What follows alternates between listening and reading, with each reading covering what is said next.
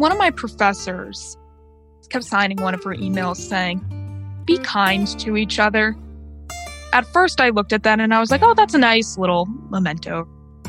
I think that as we go through this, that has meant a lot more to me, just in regards to none of us know what we're doing right now.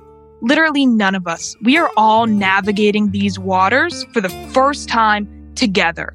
And so to place blame, to do all that, that's not productive. We are all equally blind together. And that's not a bad thing. That just means that we need to use each other and that we need to talk to each other. And again, I really appreciate you giving me this platform to possibly shed some light on that, that the student perspective does need to be brought into this conversation because this is a two way street. Heather Jarling is a rising senior at Colby College in Waterville, Maine. She, like her peers, is facing an unsettled future. This cohort spent the last three and a half months running to keep up with the shift to online education that many of them did not sign up for. Of course, no one signed up for the changes sweeping education as a result of the pandemic and the rising voices around racial injustice will be additional concerns you will need to face. We need to listen to one another now more than ever as our expectations, needs, and requirements shift toward the fall.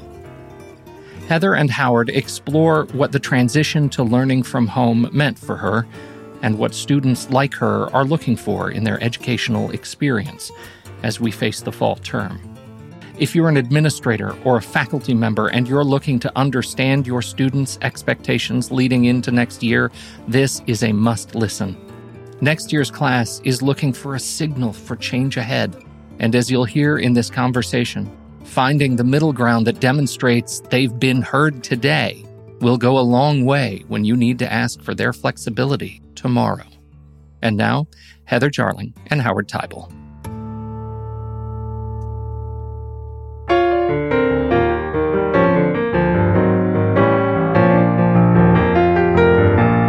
Good morning, Heather. How are you? I'm good. How are you? I just woke up from about two days of sleeping after finishing up finals on Monday. So it really is good morning for me over here at 2 p.m. you have to know that you are the first student we have had on our podcast in 212 episodes. Shame on us, but I'm thrilled to have you be the first one. Thank you. I'm very excited we've had a number of conversations about what this experience has been like for you uh, in the period when COVID hit and where you are right now. I think you bring such a rich perspective to what it's like to be living through this right now. And for those who listen to this podcast, whether they're in student affairs, whether they're in finance, whether they're in advancement, they're looking at how are we going to serve this generation or get through the fall, but also longer term, how are we thinking about where we need to pivot as institutions, uh, knowing that we've got this emerging new student, and now we've got a whole different way of thinking about online. So there's a lot we can talk about.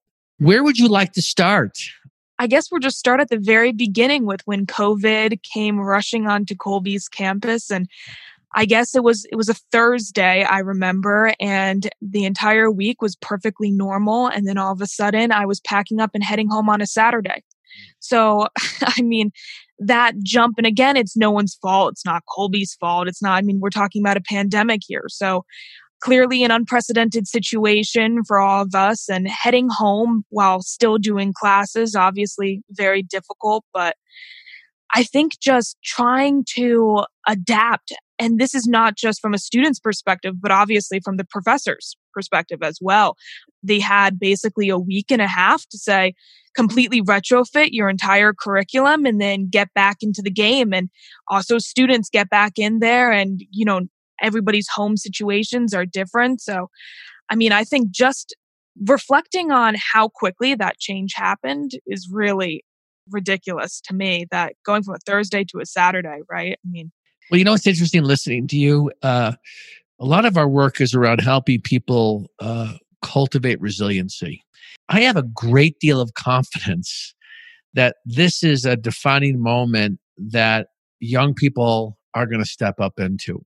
You know, I have to tell you, as a parent and talking to other parents, there's a certain kind of sadness. Just two minutes ago, there was a parade that went by our house, and I saw people hanging out their cars and they're graduating their kids. And I think there's probably more loss at the moment that parents are experiencing for their children that younger people just seem to be adapting this reminds me of something that we did in my own apartment. We had on a little whiteboard that said, We're going home on one side or we're staying on the other side.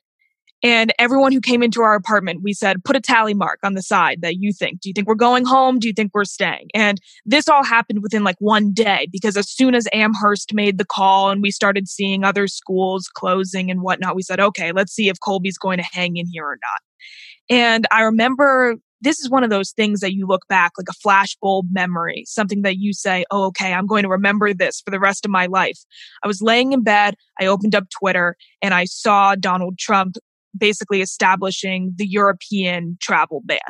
And at that point, I said, oh, this is, this is it this is going to be the turning point. And I walked down to the kitchen and moved my tally from saying, no, we're staying to, oh yeah, we're going home. Yeah. And I think the thing is, is that when you have such a short amount of time to think about things or reflect, you end up just adapting. Like we realized, oh, okay, we need to go to Staples and get bins to start packing up our things. We need to go and return our instruments to the school. We need to, all of a sudden it was just go mode because there wasn't a second to say, okay, like, what does this mean? Because we had to be out of there in two days. Now, yeah. when we came home, that thought process obviously changed because you had a little more time for reflection. But I really do think that you're right with the resiliency that, I mean, we just keep saying, okay, what's next? How are we going to handle this? How are we going to handle that? And I really do think that that really is a really big positive coming out of this that if we can all handle this pandemic you know with as much i really think it's been dealt with a tremendous amount of grace from college students in general, then think about what we can do in the future. I think that's a really positive takeaway.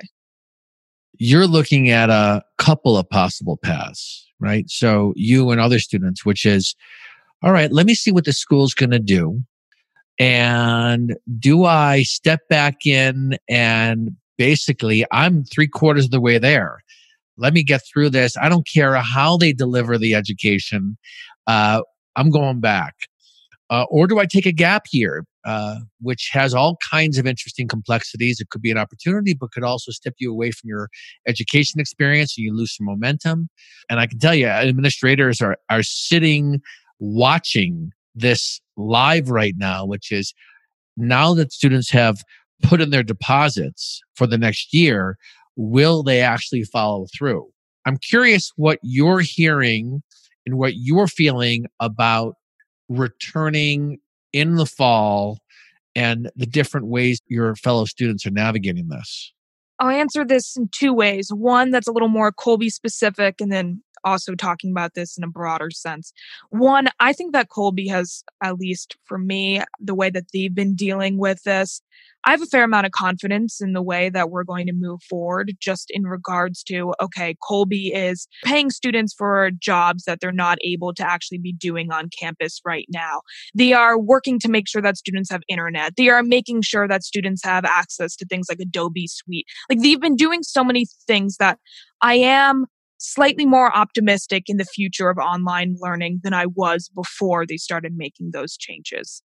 So it seems to me that what they're also showing is a certain kind of care that would get you to feel like, you know what? They're making an effort. Maybe this could work. Right. Yeah. But great message. But let's get to the but. But yeah. But at the same time, I'll tell you this. So I have a cousin who said to me, if my school goes online next year, no way am I going back. I'm taking right. a gap year. And that's not an isolated message. I mean, I have seen lots of kids actually putting up on Instagram these little polls saying, if school goes online, what what are you thinking? And one of the one of the stats was 82% said, no way am I yeah. going back to doing right. this. And that's really difficult because the thing is, is the way that online learning is being conducted right now is really not how it's going to be or how it should not be right. in the fall, simply because the summer at least in the ideal world, will allow people to have the time to prep and to figure out what methods could actually work and whatnot. I really do think that students taking gap years or deferring or whatnot, if they can, I'm not sure what the whole deposit situation is and whatnot. I, I do think that will be a popular trend because it has been incredibly difficult to do online learning. But I also think, though, that something that is worth noting is that this doesn't mean that online learning is inherently flawed. It's the fact that online learning right now has been coupled with a pandemic, possibly the most stressful thing that any of us have ever gone through. So I don't think that people should just say, oh, well, online learning, toss it out the window. What they're dismissing, though, they're looking at what they had to do to get through the remaining semester remotely and that is not online learning, right? right? There are online learning programs that were designed to be an online experience. So, you know, I know that many schools are really pivoting to saying, how do we turn our remote experience to a true online experience? Uh, and there's lots of creative ways they're thinking about this, including how we're going to practice social distancing. You know, Colby is a relatively small school, but if you're a large university with 25 to 40,000 students, what you're looking at is all kinds of things, in, including how you're going to use large lecture halls. Students are going to study uh, in their rooms. Uh, they're going to use remote learning in certain ways. They're going to be prepared for pivoting if there's a reoccurrence. Uh, so there's lots of strategies that right now institutions are looking at, but their primary concern is can they build enough confidence in students to say that we're willing to come back and believe that the institution is going to do their best to take care of having this experience be a useful experience. You know, the other thing that's understandable is that, you know, if you talk to a lot of faculty over the years, they look at all the student experience uh, acceleration in terms of cost, right? I mean, there was a time where if you didn't have the highest climbing wall uh, in your region, you were at risk of losing a student to the other school. Right. And then the, you know, now it's just normal, right? Starbucks and campus, all of the student amenities. When you talk to faculty, they recognize that this is providing a broader experience in this transition into adulthood. There's an argument to be made that you can't have it both ways. You can't, as an institution, say in one breath, we are going to produce an experience for you and we're going to not provide a student experience, but expect you still to pay the same price.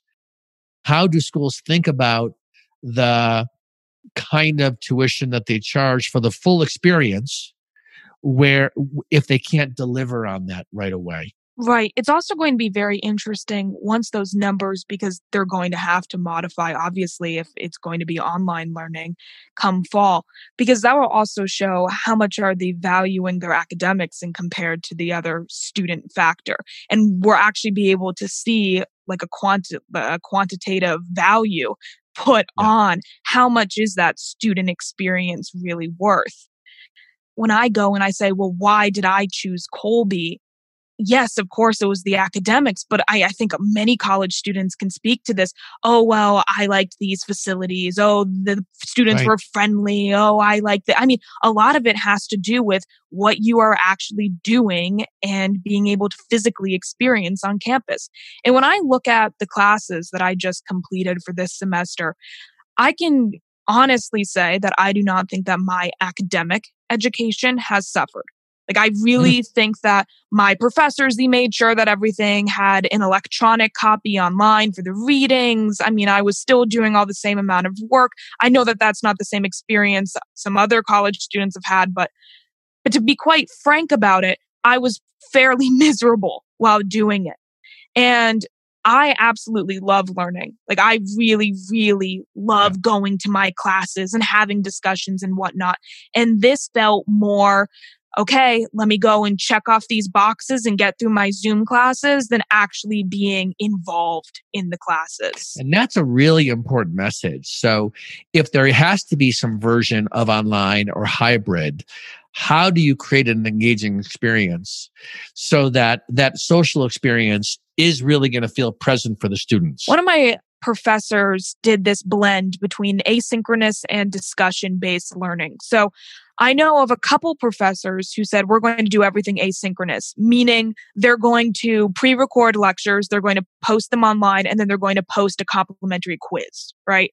And so the student can go on and do that whenever they want before the due date, but they're never going to an actual class. They're just going on and basically playing a YouTube video and filling out a quiz. And so a lot of students, and I think that it's very reasonable for students to think, well, this is simply not what I'm paying for. And then even take economics out for a second. You know, my, your, this is your education. And how much are you really getting from that? And how are you supposed to take a math class online when you can't raise your hand and ask a question? And I think the problem with that is when it's not dynamic, is that someone who would normally have a question, what they would have to do, that extra step of, oh, well, I'm going to have to send an email to do this. Except for the kids who are really, you know, okay, I'm going to go take my time to send that email. A lot of kids are just going to say, ah, oh, no, it's okay. The learning suffers because of that. Now, I think that there's a good balance here that one of my professors did. She said, okay, Tuesday our class is going to be asynchronous. Thursday we're all going to get together for a discussion. So if you had questions about what was happening on Tuesday, whatever it may be, let's come and talk about it. I know that that's not a possibility for some of the classes that are larger. I mean, I'm talking about classes that have about 15 kids in them. So a discussion is easy. Some of the larger lecture based classes at Colby or at other institutions, when we're talking 70, 80 kids, how are you supposed to, you know, sit there in Brady Bunch format and have a real discussion? Right.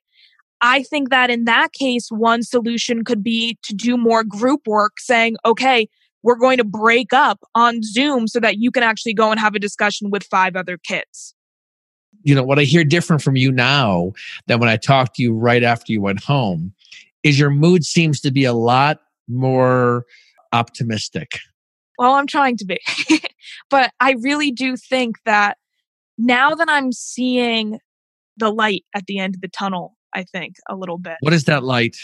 Well, I think that as crazy as things have been with COVID, and we're still definitely not out of it by any means, but I think that we can start to see not even curing COVID, or I'm not even talking about medically, but possibly just starting to figure out this new normal. We're just adjusting better to it now. And now the idea of sitting inside and going on a Zoom call and whatnot, that's not as foreign to me. It's not as debilitating to me. And so I think that's where part of this optimism is stemming from is that we're just starting to get used to it.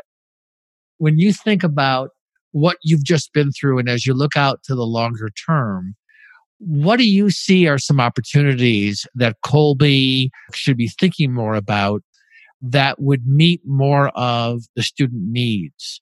You know, I think that a lot of leaders have a pulse, but the pulse is their impression.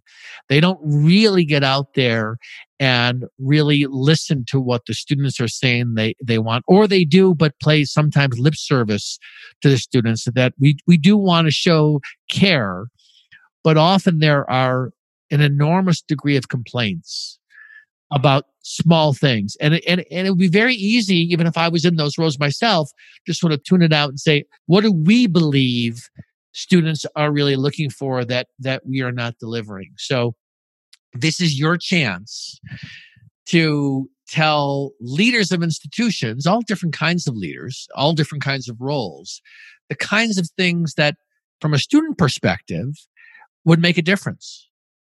So I have three improvements that I think are incredibly tangible and really would not be very difficult to implement, but really would make a large difference, at least in my educational experience.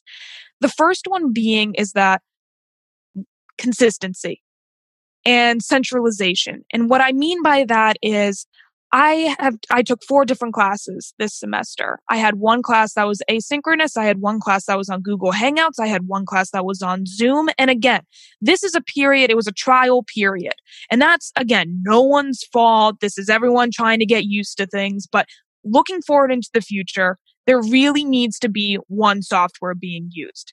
And the reason why that's important is because I found myself going, okay, here I am ready for class. And I was sitting in an empty classroom for a couple minutes. And then I said, oh, shoot, I need to be over on Google Hangouts right now as opposed to Zoom.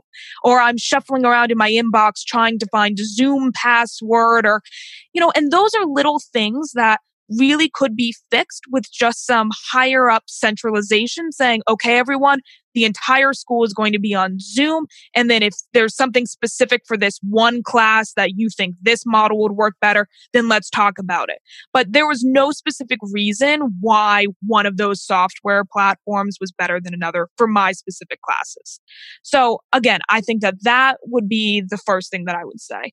The second thing I really think that, and maybe this would be on Zoom's behalf, or maybe this would be the actual institution doing this, to send out a video on how to actually use this software. There was this huge assumption that because we're all, you know, these 20 year olds, that everyone just knows how to use this. We said, okay, like, let's send out this email and all, you know, teachers will undergo some type of experimentation and learning and training and whatnot, but the students never received any of that.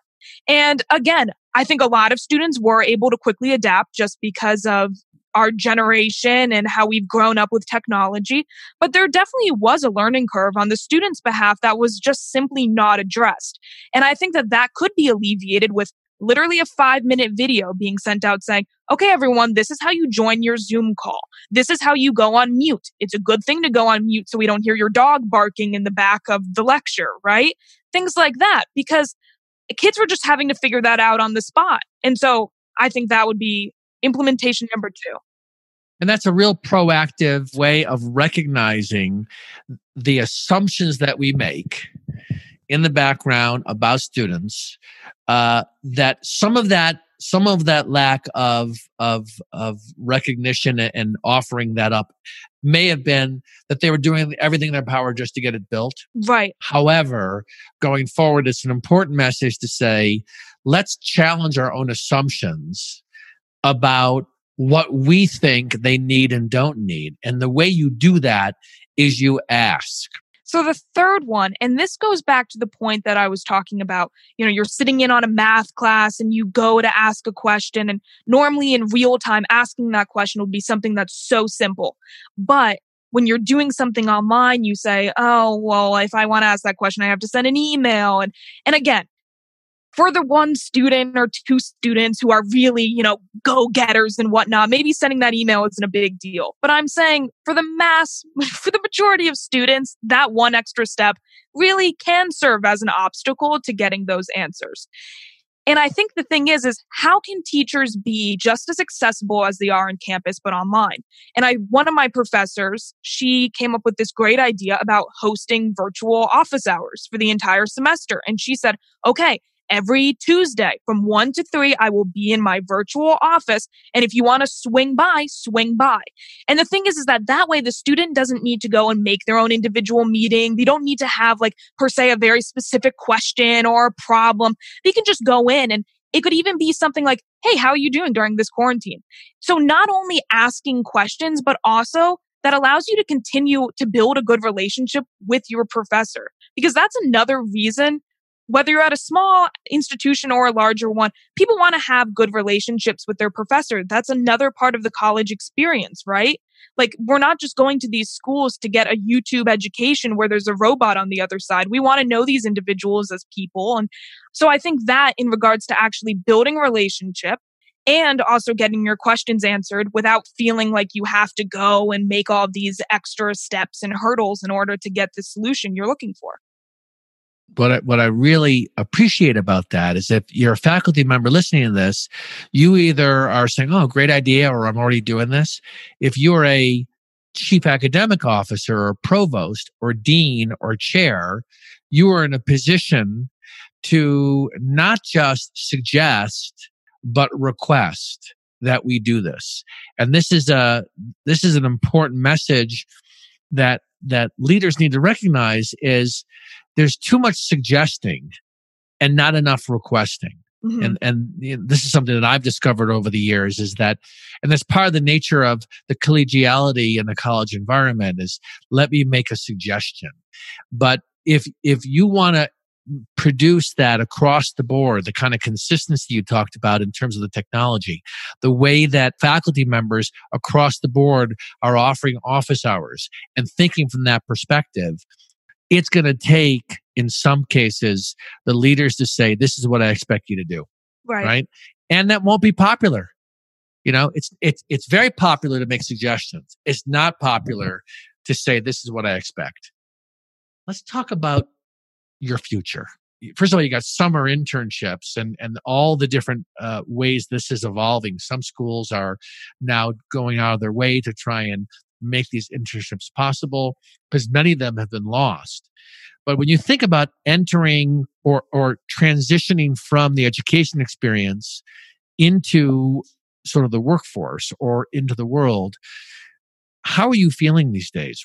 If you asked me that question a couple weeks ago, I would tell you I would I was feeling quite bleak to be honest, and I think a lot of my peers felt the same way. I mean, I don't know how you're supposed to feel confident about entering a job market that's literally crashing before your eyes and you worked so hard to have all these internship possibilities for the summer and you're watching them again just be pulled and revoked and again no one's fault, but that's just the cold reality of all of this. Now, what Colby actually recently did was they launched this campaign and the school's motto is dare northward. And so this campaign is called pay it northward. And basically what they're doing is President Greene has launched this program to reach out to 30,000 alums, family and friends, basically saying, let's protect the class of 2020. Let's go out and get these students a job.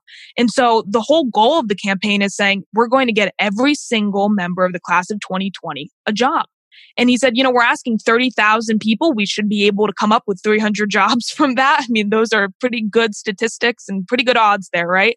And you know what? Whether that works out exactly how it's supposed to, or whether a school can implement that, like a similar program, I understand it's not exactly plausible for a larger institution that doesn't just have 300 students that need a job. I totally understand that.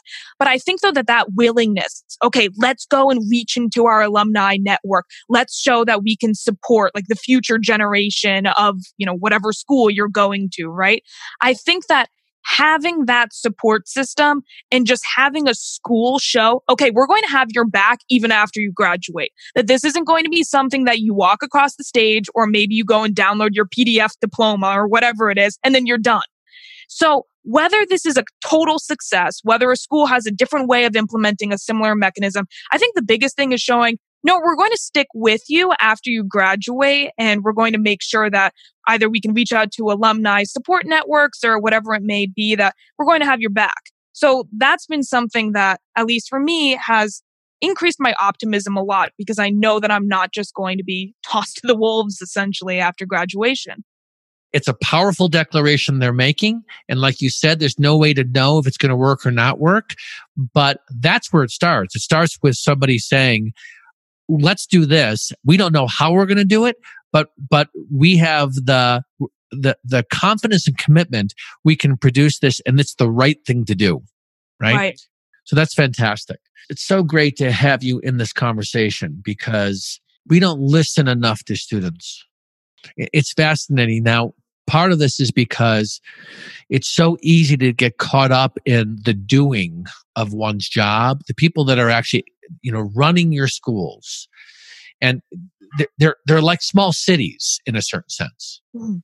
but i can't tell you the number of years i'd be in in in gatherings with leaders and they would be talking about their concerns but rarely did the students names or students perspective come up it was always in the background and everybody talks about the core mission as the students and the research but we don't take enough steps to have this kind of dialogue right. uh, or we could be doing it more. So, so let me ask you uh, to wrap this up.